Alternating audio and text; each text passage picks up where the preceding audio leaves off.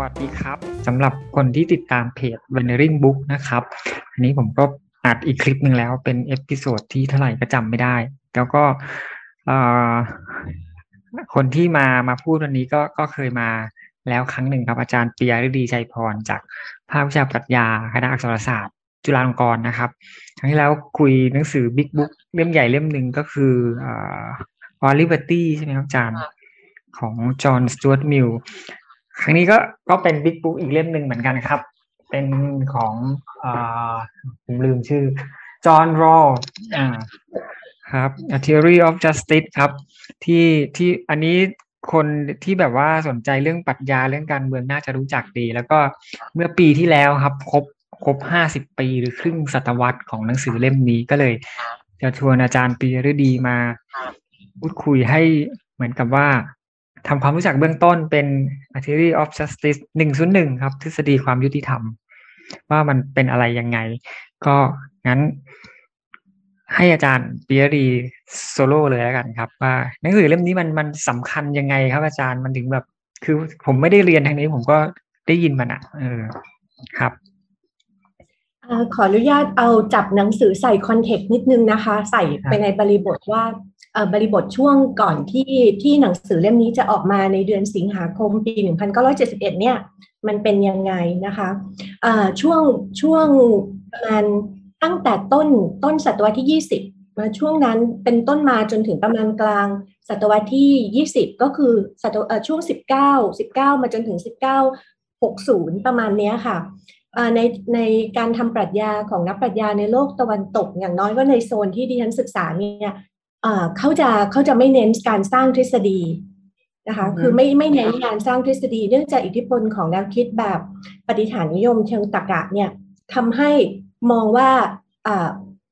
คือคือข้อความที่เป็นข้อความในเชิงจริยธรรมศีลธรรมพวกนี้ค่ะ มันไม่สามารถที่จะลดทอนลงมาเป็นข้อความเชิงตรรกะได้ ไม่สามารถลดทอนลงมาเป็นข้อความเกี่ยวกับโลกได้ เพราะว่ามันมีคำว่าควร ใช่ไหมคะมันมีคำว่าควร มันมีคำว่าดี มันมีคำว่าถูกต้อง ซึ่งของพวกนี้มันลดทอนไม่ได้นะคะอิทธิพลของแนวคิดแบบนี้สูงมากจนทำให้คือคนที่มีความสนใจแบบนี้ ก็จะต้องลดสโคปการทำงานของตัวเองลง ถ้าเป็นคนที่ชอบสร้างทฤษฎีก็จะลดลงมาทำงานแบบประเภทเขาเรียกว่าวิเคราะห์มโนทัศน์ นะคะถ้าไป survey งานทางปรัชญาการเมือง ทางการเมืองในช่วงนั้นน่ะส่วนใหญ่จะเป็นงานวิเคราะห์มโนทัศน์นะมีหนังสือเป็นชุดซีรีส์ชุดหนึ่งนะชื่อว่า philosophy politics and society คือปรัชญาการเมืองและสังคม อันนี้นี่มี Peter Laslett เป็น editor เป็นบรรณาธิการหนังสือเล่มนี้ค่ะจะจะเป็นเนื้อหาข้างในเนี่ยจะเป็นเกี่ยวกับการวิเคราะห์ concept สำคัญ ในปรัชญาการเมืองที่ต่อมาจะมาปรากฏ ในหนังสือเล่มนี้นะคะ เรื่องเสรีภาพนะคะ เรื่อง distributive justice หรือความยุติธรรมในการแบ่งสรรปันส่วนทรัพยากร เรื่องอำนาจนะคะ เรื่องการตัดสินใจของสังคม เรื่องอความเท่าเทียมและจะเป็นมันจะมีงานทำนองนี้นะคะ คือวิเคราะห์ concept ของพวกนี้ทำให้เรา clear มากขึ้นว่าเวลาพูดถึงสิ่งเหล่านี้หมายถึงอะไร แต่งานมันจะจำกัดแบบนี้เป็นหลายสิบปีเลยค่ะ จนกระทั่งจริงๆรอสเนี่ยเขาก็เขาก็เขียนลงในหนังสือชุดนี้ด้วยนะคะเขาเขียนบทความหนึ่งชื่อ distributive justice อยู่ในประมาณน่าจะเป็นเล่มสองหรือเล่มสามนะคะของซีรีส์นี้แล้ว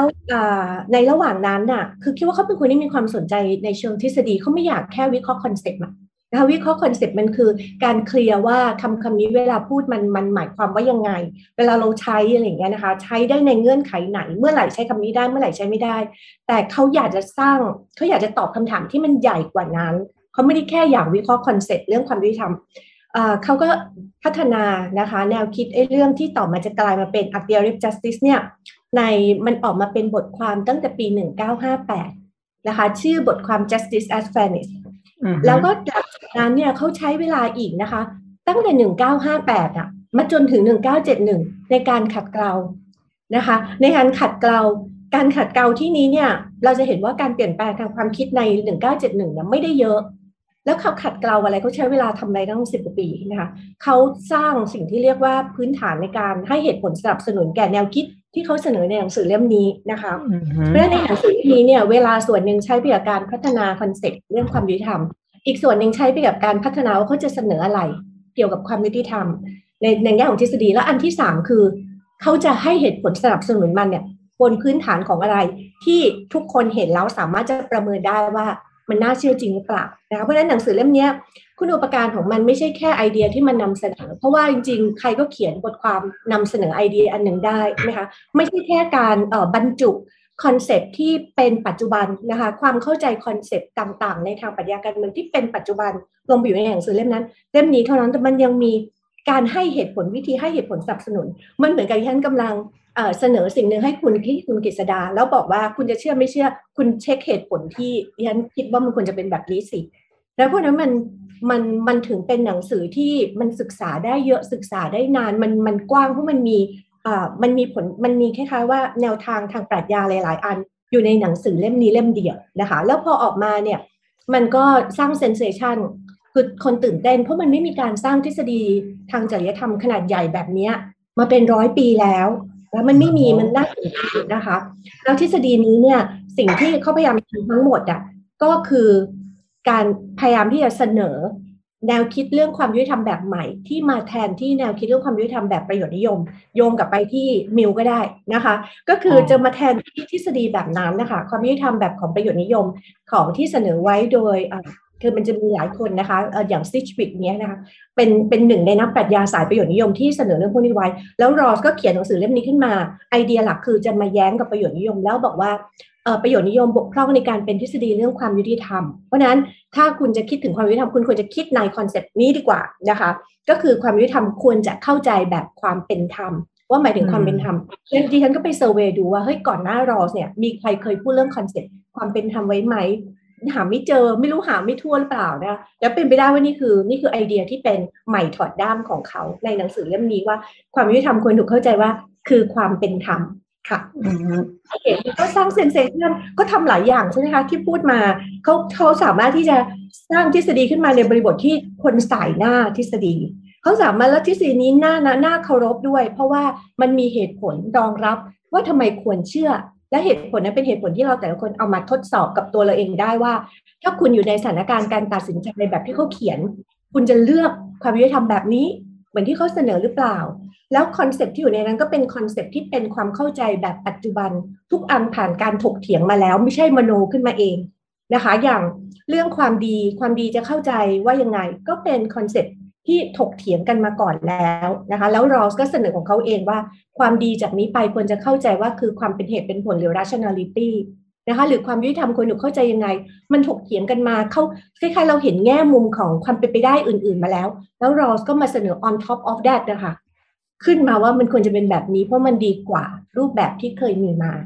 อย่างนี้ค่ะคุณทำอะไรได้เยอะมากในหนังสือเล่มเดียว เขาถึงใช้เวลาเป็นยี่สิบปีนะสิบกว่าปีในการพัฒนาหนังสือเล่มนี้ขึ้นมาค่ะ อันนี้คือ อันนี้คือเชิงการทำปรัชญานะคะ อืมอืมโอเค แล้วแปลว่าความที่มันเขาสร้างทฤษฎีใหม่ ก็เลยทำให้หนังสือเล่มนี้แบบว่า มันแบบมันน่าสนใจมันอ่านได้หลายชั้น อืม แล้วก็ทำให้มันมีอิทธิพลมาจนถึงทุกวันนี้ใช่ไหมครับ ค่ะคือตัวคือตัวเนื้อหาที่เสนอก็มีอิทธิพลมากนะคะ แต่แต่ปฏิเสธไม่ได้ว่าที่เนื้อหานี้มีอิทธิพลมาก เพราะมันมีเหตุผลสนับสนุนคือถ้ามันถ้ามันเป็นลำพังเราดิฉันเสนอว่าควรจะเป็นแบบนี้คุณควรจะเข้าใจความยุติธรรมแบบนี้ทำไมต้องสนใจอ่านจริงจังด้วยล่ะเพราะถ้ามันไม่มีไม่มีเหตุผลสัมันก็เป็นแค่ความคิดเห็นหนึ่งของปิยฤดีไหมคะแต่นี่มันรอก็ทำให้มันเป็นสิ่งที่เราทุกคนสามารถจะทดสอบมันได้ว่ามัน ถ้าคุณคิดแบบเขาคุณจะได้คำตอบนี้ออกมาเหมือนกันกับเขาว่า ความยุติธรรมควรที่จะเป็นแบบนี้ค่ะ ทีนี้เราเข้าเนื้อหาเลยค่ะ เข้าเนื้อหาแล้วความยุติธรรมของเราที่เป็นยังไงนะคะ ก็คือความยุติธรรมของเราเนี่ยเวลาพูดว่า justice as fairness หรือความยุติธรรมในฐานะความเป็นธรรม มันหมายถึงหลักการสองข้อที่เป็นหลักที่รอสบอกว่า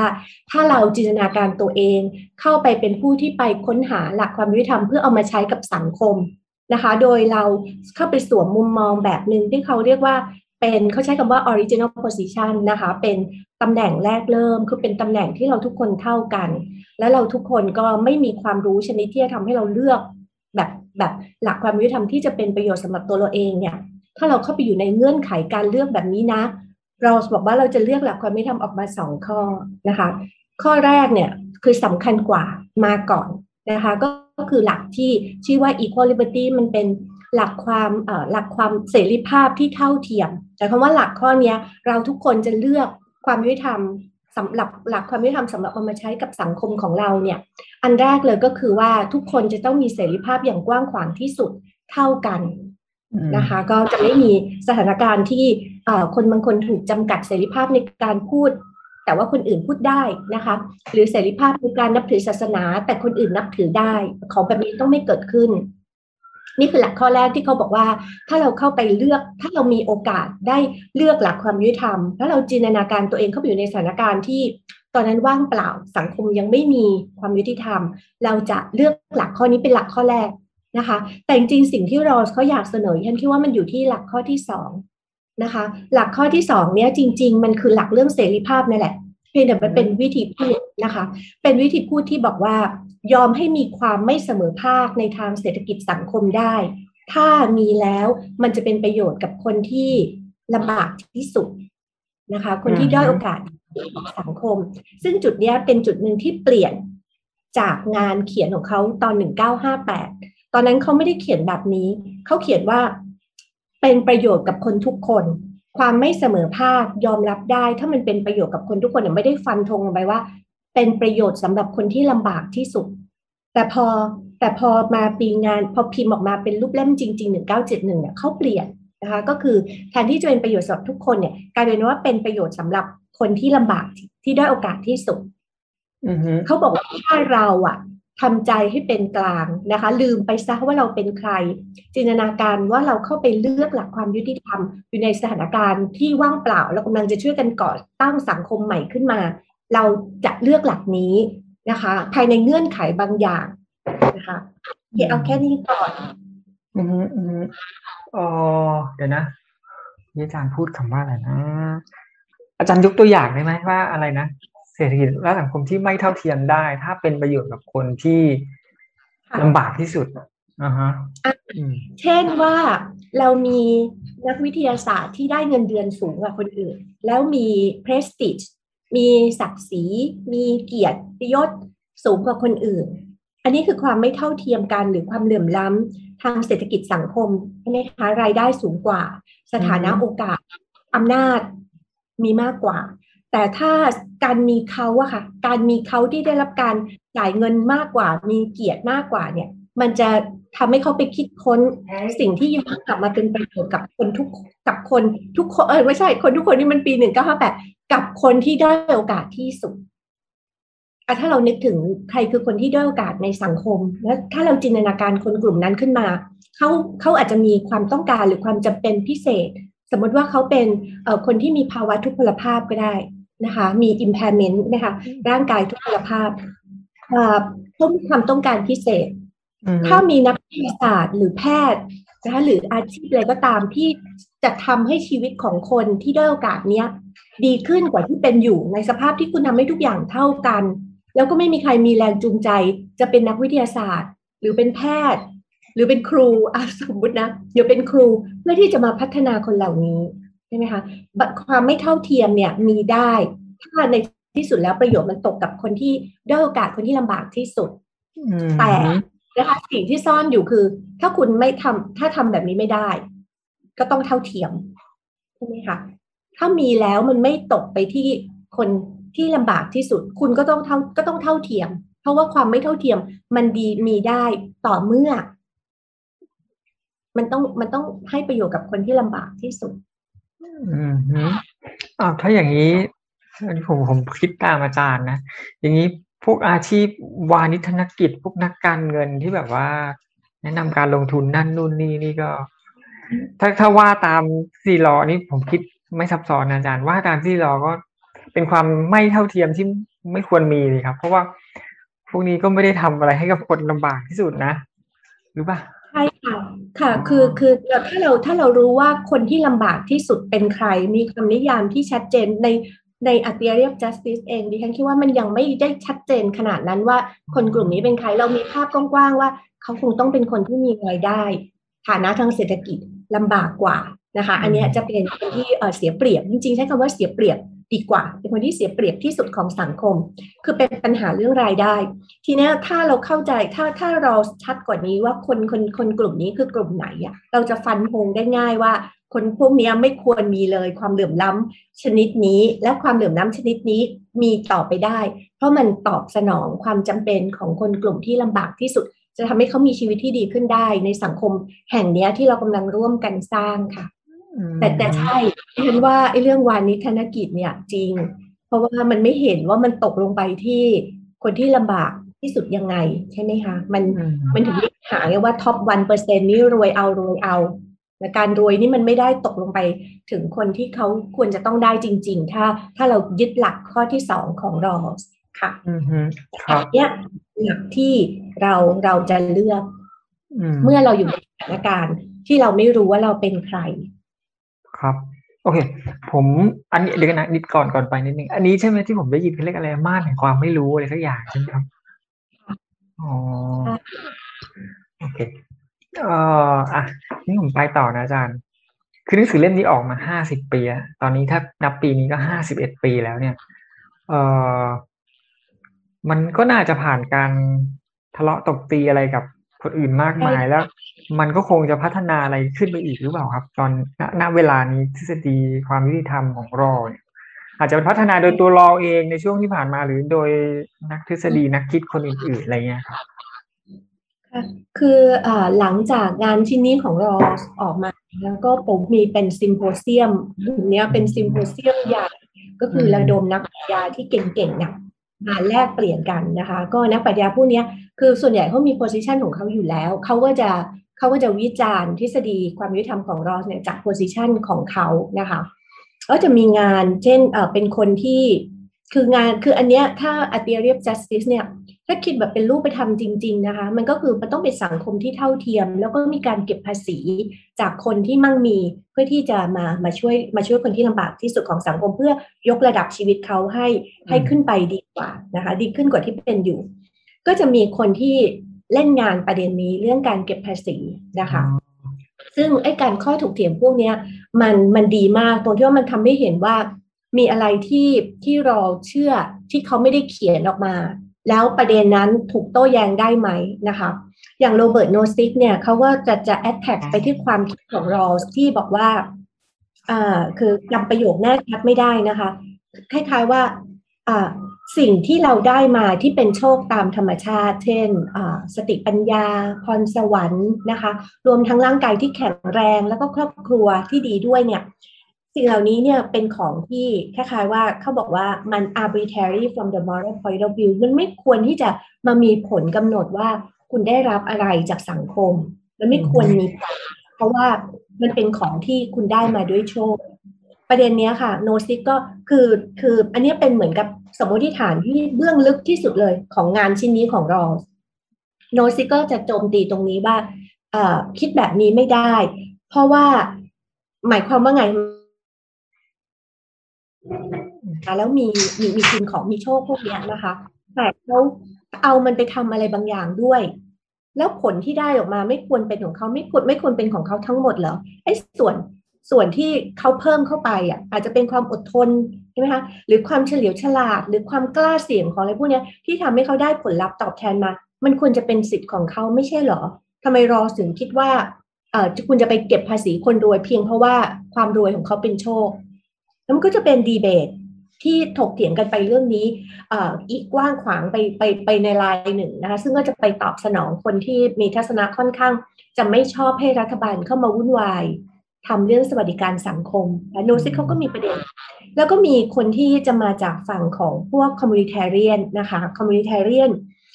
เหตุผลที่พวก communitarianไม่ชอบหนังสือเล่มนี้ของรอสเนี่ยก็คือเหตุก็คือว่ามันมีไอเดียหนึ่งที่รอสเรียกว่า the right priority of the right before the good เลยทำนองเนี้ยนะคะ คือ ความถูกต้องต้องมาก่อนความดี เพราะฉะนั้นความดีคืออะไรต้องมาต้องถูกนิยามโดยความถูกต้องนะคะเหมือนที่ฉันพูดไปตอนแรก ความดีคือความเป็นเหตุเป็นผล ความเป็นเหตุเป็นผลในที่นี้ คือคุณต้องมีสำนึกเรื่องความยุติธรรมนะคะไอเดียเนี้ยเป็นไอเดียที่คนที่เชื่อว่ามันมีความดีของมันอยู่ก่อนน่ะ เขาก็จะถกเถียงแล้วบอกว่ารอลส์เสนอแบบนี้เนี่ยแล้วก็มันอย่างอย่างไมเคิลแซนเดลที่ดังๆนะก็คุณคุณคุณกิษณาคงได้ยินไมเคิลแซนเดลเนี่ยเป็นตัวตั้งตัวตีคนหนึ่งที่ใช้จุดยืนแบบชุมชนนิยมอะโจมตีรอลส์ว่ารอลส์กำลังทำให้คนเป็นเขาเรียกว่าเป็นตัวตนที่ unencumbered self คือไม่ได้มีอะไรยึดเหนี่ยวเลย คือลอยอยู่กับเรื่องของสิทธิเสรีภาพลอยลอยอยู่นะคะ ในขณะที่กู๊ดเนี่ยมันเป็นเรื่องของชุมชน มันเป็นเรื่องของความสัมพันธ์เป็นเรื่องของ membership แต่รอกำลังบอกว่าของพวกนี้ต้องมาทีหลังเรื่องสิทธิแล้วนึกถึงคนชนบทกับคนในเมืองอะ่ะ คุณกำลังไปบอกว่าคนชนบทต้องคิดแบบในเมืองต้องคิดเรื่องสิทธิคุณต้องคิดเรื่องอะไรแบบเนี้ยคะทั้งที่จริงๆเขามีทรัพยากรอย่างอื่นอยู่ มีรุ่นพี่ที่ฉันคนหนึ่งนะคะที่จุฬาชื่อพี่ชื่ออาจารย์อาจารย์สอาจารย์สำราญเทพจันทร์อาจารย์เขียนวิทยานิพนธ์เรื่องรอสกับคอมมิวนิเทเรียนเนี่ยไว้ดีมากนะคะ คือแบบอาจารย์ที่ปรึกษาชื่นชม เผื่อว่าผู้ชมสนใจไปตามดูได้อยู่ในห้องสมุดของคณะของของคณะเอ้ของจุฬานะคะ ก็เป็นเรื่องชุมชนนิยมกับรอสแล้วก็มีมีคนที่มาจากประโยชน์นิยมก็มีค่ะประโยชน์นิยมที่มาที่มาสู้กับรอสก็มีนะคะ ก็คือพวกนี้ก็คิดว่า เนื่องจากรอสเนี่ยเขาเวลาเขาโต้แย้งประโยชน์นิยมอะเขาโต้แย้งในลักษณะที่ว่ามันคือเหตุผลที่เมื่อเราเข้าไปอยู่ใน original position หรือสถานะแรกเริ่มเนี่ยที่ทุกคนเท่ากันอะ แล้วอยู่หลังม่านแห่งความไม่รู้คือไม่รู้ว่าเราเป็นใคร เราจะตัดทิ้งเราจะตัดทิ้งประโยชน์นิยมเขาก็มาเถียงกับรอว่าไม่จริง ถ้าเราไปอยู่ในสถานการณ์นั้นอะ มันจะมีคนที่เลือกประโยชน์นิยม แล้วไม่เลือกหลักความยุติธรรมสองข้อของเรา แล้วก็จะเป็นการเถียงลักษณะว่าเหตุผลของใครเนี่ยในที่สุดแล้วเหตุผลของใครจะน้มน้าวคนที่คิดในสถานการณ์นั้นได้ดีที่สุดนี่ประโยชน์นิยมเขาก็ไปลายนะคะ ก็จะมีประโยชน์นิยมก็จะมีบอกว่าโอ้ยเราไม่เลือกหรอกไอ้ไอ้หลักความยุติธรรมข้อสองของเราทำไมทำไมไม่เลือก เพราะหลักความยุติธรรมข้อสองของเราเนี่ย มันมาจากวิธีคิดแบบเขาเรียกว่า maximin maximin เราไม่รู้ว่าเราเป็นใคร เพราะนั้นเราต้อง play safe เราต้อง play safe คือเราต้องหลีกเลี่ยงผลลัพธ์อันที่เลวร้ายที่สุด แต่ประโยชน์นิยมบอกว่าไม่เราจะเลือกผลลัพธ์อันที่ดีที่สุด เพราะนั้นมันจะมีคนที่เลือกแบบกล้าเสี่ยงเลือกแบบไม่ต้อง play safe แล้วเราจะไม่เราจะตัดความเป็นไปได้ที่เราจะเกิดมาเป็นคนสมมตินะคะเป็นคนที่มี impairment คือร่างกายเราบกพร่องไม่สมบูรณ์เหมือนคนอื่น แล้วประโยชน์นิยมบอกว่า เราจะตัดทิ้งความเป็นไปได้นี้ เพราะมันจะไม่มากเท่ากับการที่เราจะเกิดมาเป็นคนที่มีร่างกายสมบูรณ์ ดังนั้นเราจะไม่รับหลักความยุติธรรมข้อที่สองเราเพื่อจะเป็นการเถียงไปอีกลายหนึ่งใช่ไหมคะแล้วก็มีพวกทฤษฎีเกมก็มาเถียงกับรอลส์อีกนะคะก็ก็แบบมันจะมันจะแตกประเด็นไปเยอะมากนะแล้วก็อีกคนอ๋อแล้วก็มีอีกสองคนเดี๋ยวขอพูดอีกแค่สองคนนะคะมันจะเยอะเกินไป อีกคนหนึ่งก็คือ จำชื่อไม่ได้เลยไมเคิลวอลเซอร์นะคะไมเคิลวอลเซอร์เนี่ยวิจารณ์วิจารณ์ทฤษฎีความยุติธรรมอันนี้ของรอลส์ที่ใช้หลักสองข้อเนี่ยว่าเป็น simple equality คืออยากจะหาความเสมอภาคให้สังคมอะแต่เถรตรงมากเลยอะมี concept ความเสมอภาคอยู่อันเดียว คุณคิดว่าจะใช้กับทุกเรื่องทุกสิ่งดีในในสังคมได้เหรอนะคะคือเหมือนไอนึกไอเดียออกใช่ไหมคะว่าเฮ้ยมันมีของดีๆตั้งหลายอย่างความรักอะความรักความรักความสัมพันธ์เนี่ย membership อะคือถ้าเขาไม่เอาคุณคือเขาไม่เอาคุณคือเขามีเกณฑ์ของเขาว่าเขาจะให้ความรักกับใคร คุณจะต้องไปสร้างความสุขภาพในสเฟียร์นี้ด้วยหรือนะคะหรือว่าอย่างหรือว่าอย่างการศึกษาอย่างเงี้ยค่ะ ปัจจุบันนี้เราพูดถึงการศึกษาว่าการศึกษามันควรที่จะทั่วถึงเข้าได้ทุกคนใช่ไหมคะแต่ถ้าเรามองแบบไม่ simple เนี่ย การศึกษามันจะต้องมีไว้เพื่อตอบโจทย์ คนเก่งด้วยอะใช่ไหมคนใช่ไหมคะ หรืออ่าอะไรอีก คือคือคือวอลคือวิธีเทคนิคของวอลเซอร์คือเขาทำให้เห็นว่ามันมีสิ่งที่ดีที่เราเราแสวงหาในการอยู่ด้วยกันเป็นสังคมหลายชนิด มันไม่สามารถใช้เกณฑ์ความเท่าเทียมอันเดียวคือหลักข้อที่สองของรอสเนี่ยที่ชื่อว่าหลักแห่งความแตกต่าง มาใช้กระจายของทุกอย่าง แล้วบอกว่านี่ไงถ้าทำตามนี้แล้วมันจะเท่าเทียม เพราะว่ามันทำไม่ได้มันฝืน มันฝืนความจริงของสิ่งดีๆเหล่านี้นะคะที่มันมีเกณฑ์มันมีความหมายของมัน เพราะฉะนั้นมันจะมีคนที่ควรจะได้รับมันอยู่แล้วตามเกณฑ์ของมันเขาเลยบอกว่าเขาเสนอให้ใช้วิธี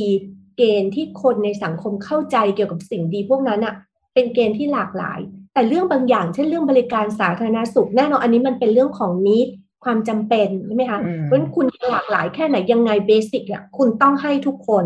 อันเนี้ยแบบเนี้ยรอใช้ได้ แต่มันจะมีของอื่นที่ไม่ได้อย่างนี้ค่ะ ก็เขาก็เสนอสิ่งเรียกว่า complex equality ก็เป็นหนังสือที่โด่งดังมากนะคะ โตมาพร้อมๆกันช่วงทศวรรษใกล้ๆกัน 1970 1980 นี่แหละค่ะ แล้วอีกอันหนึ่งคืออมาตยาเซนอมาตยาเซนเนี่ยโดยดิฉันไม่ค่อยได้ตาม เป็นคนที่ไม่ค่อยชอบ อ่ารู้สึกว่าซ้ำซากรู้สึกไอเดียว่าซ้ำซากจริงที่ฉันเองอาจจะแบบใจแคบอะไรอย่างเงี้ยนะคะ แต่ว่ามีอาจารย์ทรปิดิปิดิดลนะคะ อาจารย์เคยเขียนเอาไว้ ตอนนั้นทำงานวิจัยในโครงการเดียวกันถกเถียงเรื่องคุณค่านะคะสองโครงการสองอาจารย์ก็เขียนไว้เกี่ยวกับเนี่ยค่ะ เกี่ยวกับอมาตียเซนว่าเขาวิจารณ์รอสนะคือ อมาเตียเซนมองว่ารอสเนี่ยเหมือนกับไปสร้างทฤษฎีความยุติธรรมสวยหรูว่าต้องเป็นอย่างนั้นอย่างนี้ แต่จริงๆแล้วการการจัดการกับเรื่องความยุติธรรมมันน่าจะทำโดย คุณลงไปดูความไม่ยุติธรรมแล้วแก้มันเป็นเรื่องๆไปแบบนั้นจะดีกว่าไหมนะคะก็คือเรียกว่าดึงลงมาจากทฤษฎีนะให้ลงมาอยู่ใน เป็นเขาเรียกว่า topic ไหมคะเป็นเป็นเป็นประเด็นประเด็นไป คือรอลส์เขาเขาก็เป็นเหมือนที่วอลเซอร์บอกอะ่ะ คือเขาให้เรามาเป็นเซตอะว่าคุณเอาอันนี้ไปใช้กับทุกเรื่องนะคะ แต่ว่าก็อย่างที่บอกว่าบางเรื่องมันก็มันก็เล็ดลอดไปจากไปไปไปจากคือคล้ายๆมันใช้ไม่ได้อะมันใช้ไม่ได้ดีขนาดขนาดที่รอคิดค่ะก็จะมีเขียนพวกนี้ครับ อืมแล้วอาจารย์คิดยังไงครับอาจารย์คิดยังไงกับทฤษฎีของเราโอ้ยคือตอนอ่านตอนชอบชอบชอบ ชอบค่ะ คือค่ะ คือคือชื่นชมในฐานะเป็นงานทางปรัชญา ชื่นชมแบบนั้นนะคะ คือคือคือไอตัวไอเดียเองก็คิดว่าคือมันมันมันมาคงจะมาจากคนที่อ่านเวลาอ่านงานของเรา อันนี้ อันนี้แบบไม่ฟังดูไม่ปรัชญาเลยนะรู้สึกว่าเขาเป็นคนดีคือแบบว่าชอบเขาเป็นคนดีอะไรเงี้ยค่ะสิ่งที่เขาเสนอเป็นสิ่งที่เขาคิดถึงคนอื่น แล้วก็เป็นเป็นการคิดถึงคนอื่นที่เหมือนกับเรียกร้องให้เราใช้เหตุผลในการคิดถึงคนอื่น มันมันดูยากใช่ไหมคะ เวลาเราจะ ขอให้คนคิดถึงคนอื่น มันมักจะมาจากความรู้สึกอ่านะคืออะไรแบบเป็นทำนองนั้น แต่นี่เขาเขากำลังจะสร้างสังคมที่คนคนดีต่อกัน คนปฏิบัติแฟร์ต่อกันเคารพให้เกียรติกันนะคะ เห็นทุกคนเป็นมนุษย์ที่มีค่าเท่ากัน แล้วก็โดยโดยโดยการใช้เหตุผลเนี่ยเนี่ยก็รู้สึกว่า เออมัน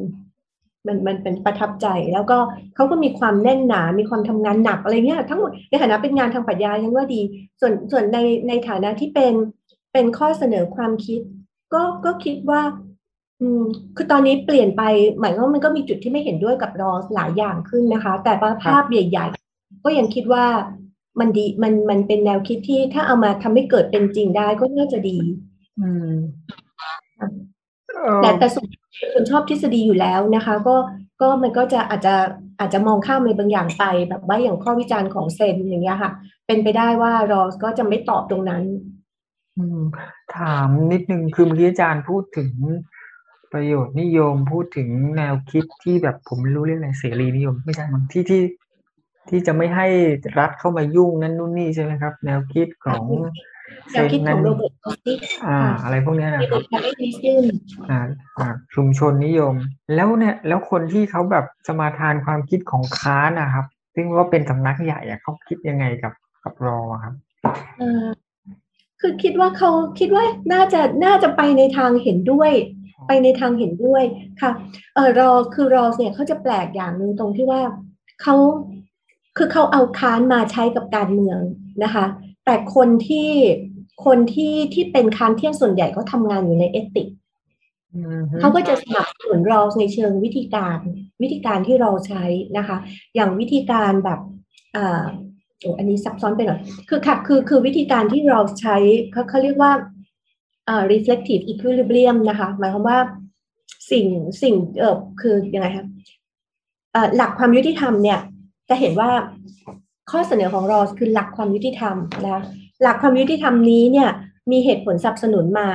จากสิ่งที่เขาเรียกว่าเป็นเป็น reflective equilibrium หรือดุลยภาพ ดุลยภาพจากการพินิจเชิงทบทวนเออเชิงสะท้อนนะคะสะท้อนไปสะท้อนมาระหว่างหลักการกับคำตัดสิน แต่ไอเดียก็คือว่าหลักเราเชื่อว่าหลักการนี้มันมีคำตัดสินในกรณีเฉพาะของเราอะรองรับอยู่ นะมันจึงเป็นมันจึงเป็นหลักการที่อยู่ในเรียกว่าอยู่ในดุลยภาพอันนี้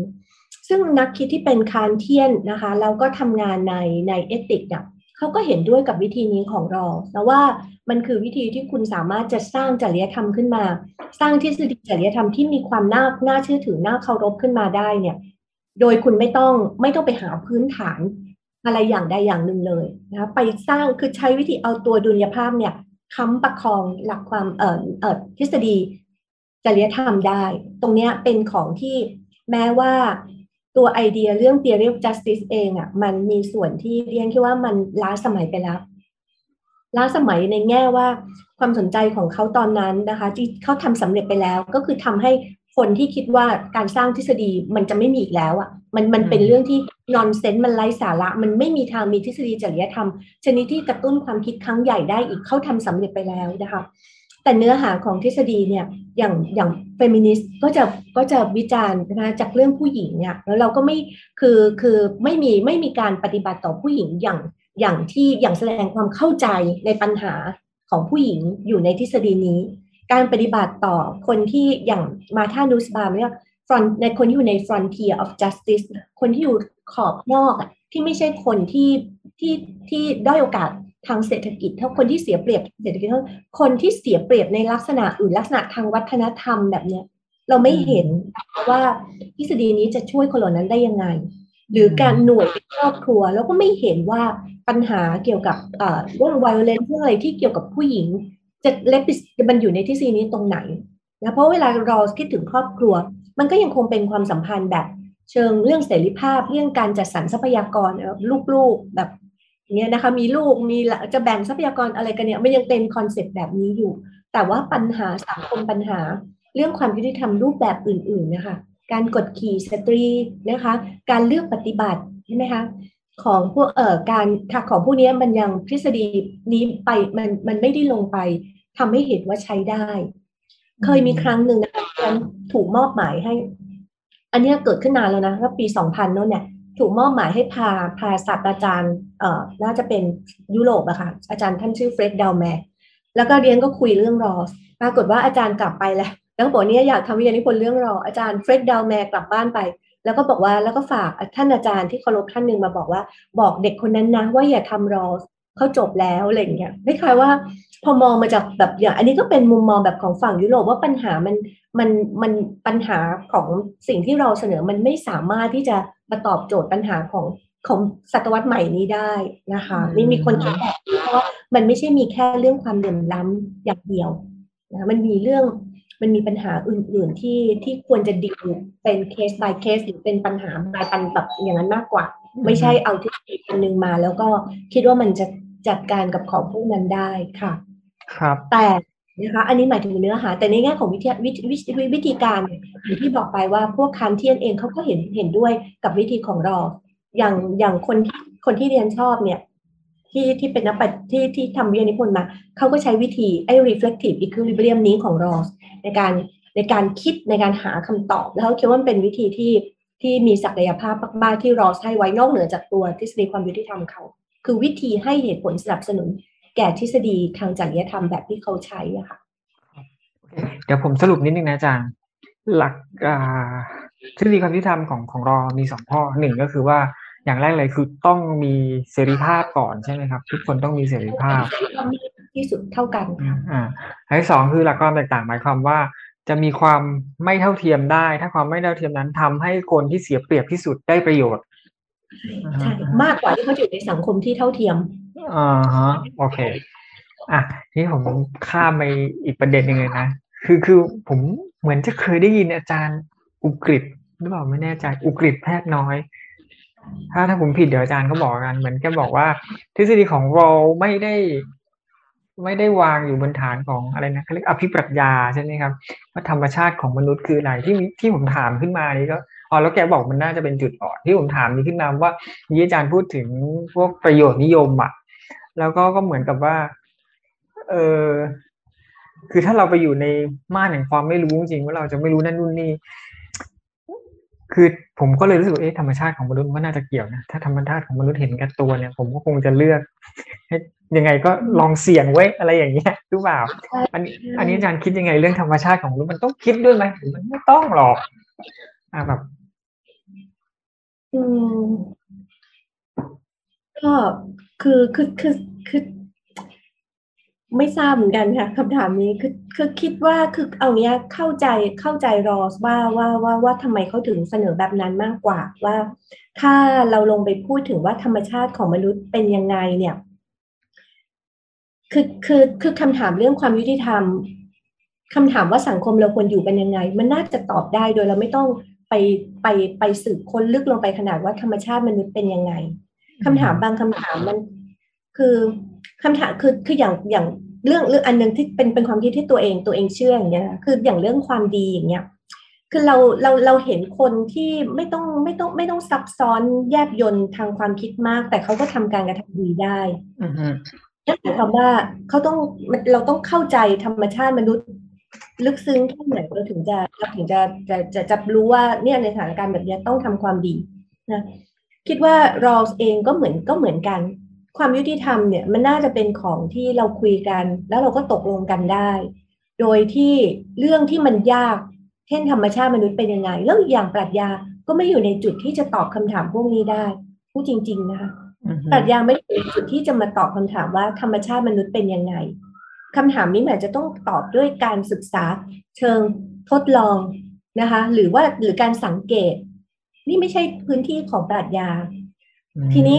ถ้าเราอะไรที่เราทำได้เราทำได้ในระดับของ concept นะคะทำได้ในระดับของ concept concept จะเห็นว่า concept ต่างๆ ที่เราทำเราใช้ในหนังสือ A Theory of Justice ที่เป็นคล้ายๆเป็น part เป็นชิ้นส่วนของทฤษฎีเนี้ยนะถ้าคิดว่าเป็นเลโก้เป็นชิ้นส่วนต่างๆ ของทฤษฎีเนี่ยมันมัน simple นะคะ แต่มันไม่ได้ simple เกิน แต่มันมันแต่มันไม่ลึกมันไม่ได้วิจิตรพิสดารมันเป็นคอนมันเป็นอะไรที่ common sense เข้าใจได้ บางจุดอาจจะเป็นเกิน common sense เป็นนิดนึงตัวการพิสูจน์ แต่ตัว concept ที่ใช้เป็น common sense ที่ฉันคิดว่าเขาไอเดียของเขาน่าจะเป็นว่าเราคุยเรื่องความยุติธรรมได้ โดยไม่ต้องลงไปพูดเรื่องที่ปรัชญาพูดไม่ได้ เพราะเราเราไม่ได้เราไม่ได้มีความเชี่ยวชาญที่จะพูดว่าธรรมชาติมนุษย์เป็นอะไร หรือว่าไปใช้คอนเซปที่คือในที่สุดแล้วมันจะ หลุดไปจากสิ่งที่ควรจะหยุดทำให้ความยุติธรรมอยู่ตรงหน้าเราอะ่ะกลายเป็นอย่างอื่นมาอยู่ตรงหน้าเราแทน ธรรมชาติมนุษย์นะคะ จิตมนุษย์ใช่ไหมคะความดีที่สูงสุดของพวกนี้คุณไปคิดของคุณเอง เมื่อคุณอยู่คนเดียวนะคะ แต่เมื่อคุณจะมาสร้างสังคมที่เราอยู่ด้วยกัน ก็ควรที่จะคิดถึงสิ่งที่มันอยู่ข้างหน้า แล้วมันคอมมอนมันเป็นของเราทุกคนด้วยกันได้ แล้วคุยกันในระดับภาษาแบบนี้ ค่ะคือคิดว่ารอสเขามีไอเดียอย่างนี้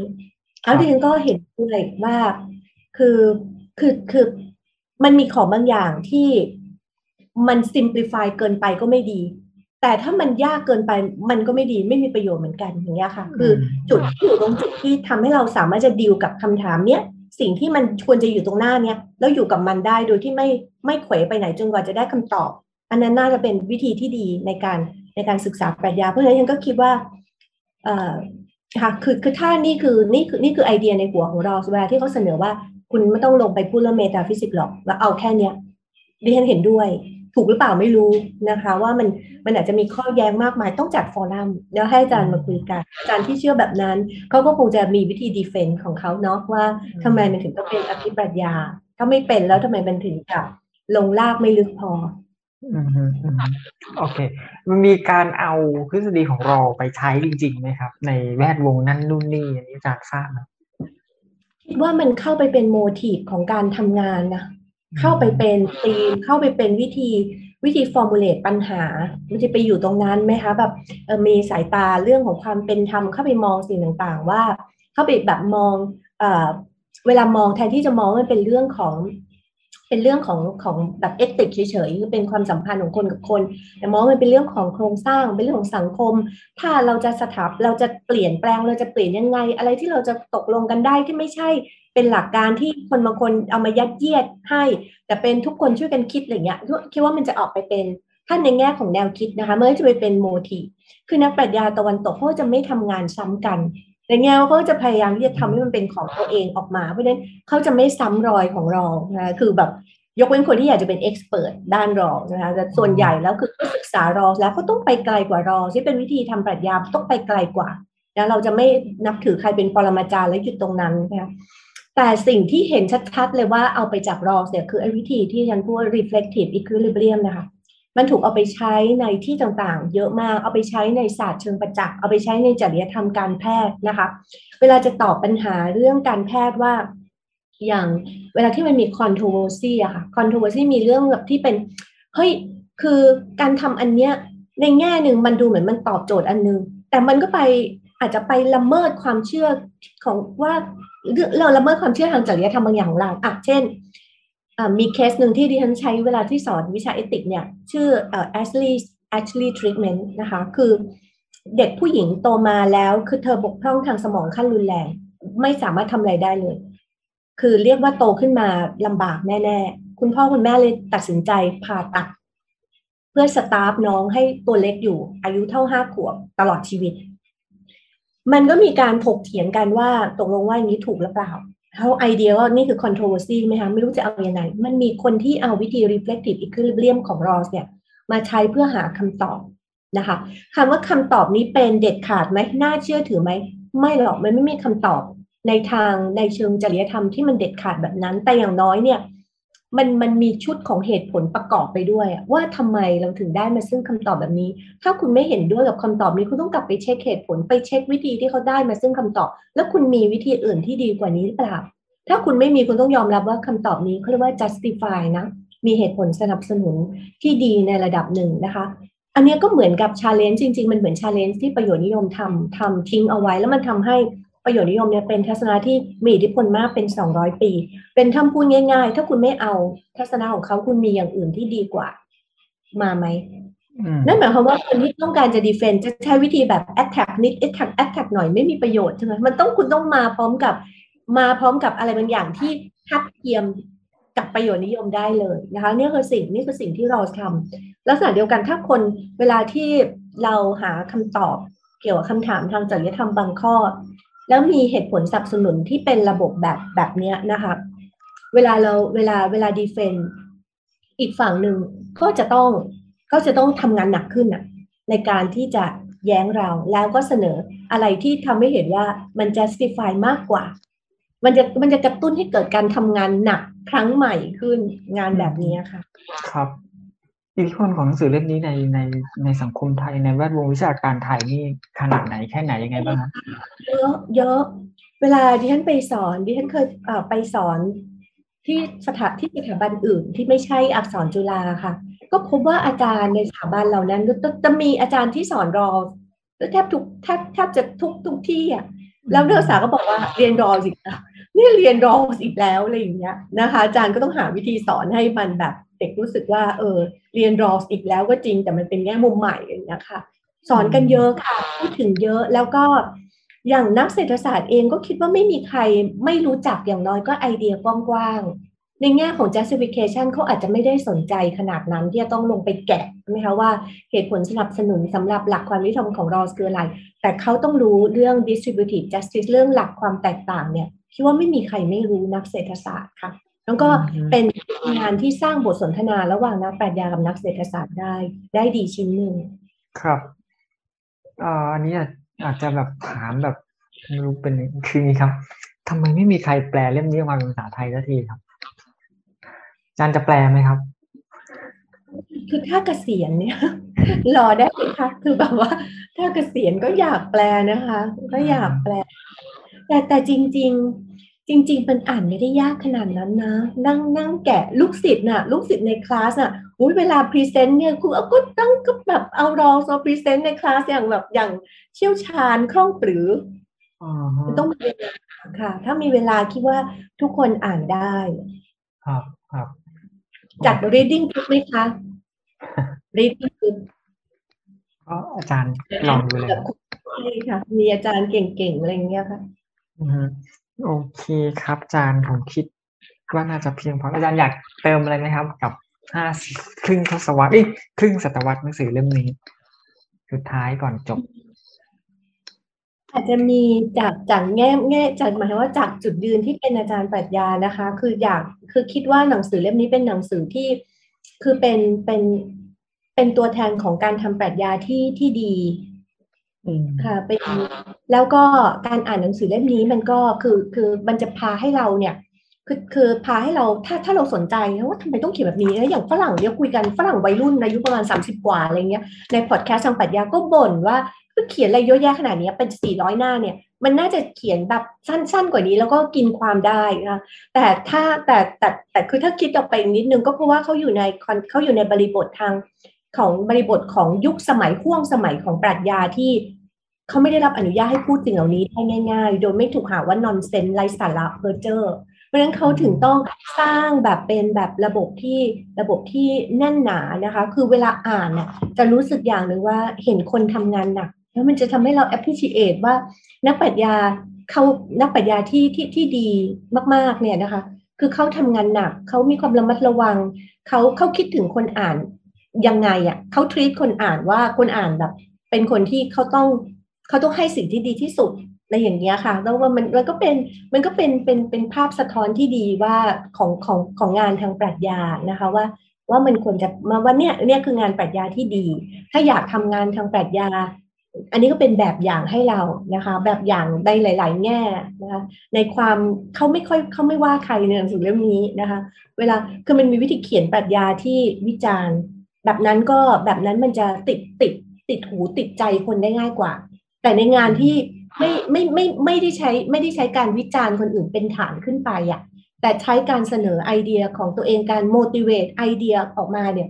มันก็เป็นอะไรที่คนที่ศึกษาปรัชญา ถ้าเรียนรู้ก็น่าจะได้ประโยชน์ในการเอาไปทำปรัชญาของตัวเองมันเป็นแบบอย่างการทำปรัชญาที่ดีอะค่ะแต่เนื้อหาเนี่ยก็ต้องยอมรับว่ายุคสมัยมันเปลี่ยนไปใช่ไหมคะมันมี issue มากมายที่ทฤษฎีความยุติธรรมที่เป็น simple อะมันไม่มันไม่ตอบโจทย์ค่ะ ก็ตอนอันนี้ก็ต้อง ต้องต้องเข้าใจเขาว่าว่าปัญหาของเขาสภาวะการที่เขาต้องสนองในการเขียนหนังสือเล่มนี้ออกมามันคืออะไร แล้วก็เขาก็ทำสำเร็จนะคะในในในในโจทย์สำหรับโจทย์ของเขาถ้าถ้าอ่านแบบนี้ก็จะเห็นในคุณค่าของงานชิ้นนี้มากเห็นมาก ๆเลยค่ะ ครับ โอเคครับ ก็ น่าจะจบแล้วครับไงขอบคุณจัดเบียร์ได้ดีมากนะครับ แล้วก็ขอบคุณผู้ฟังที่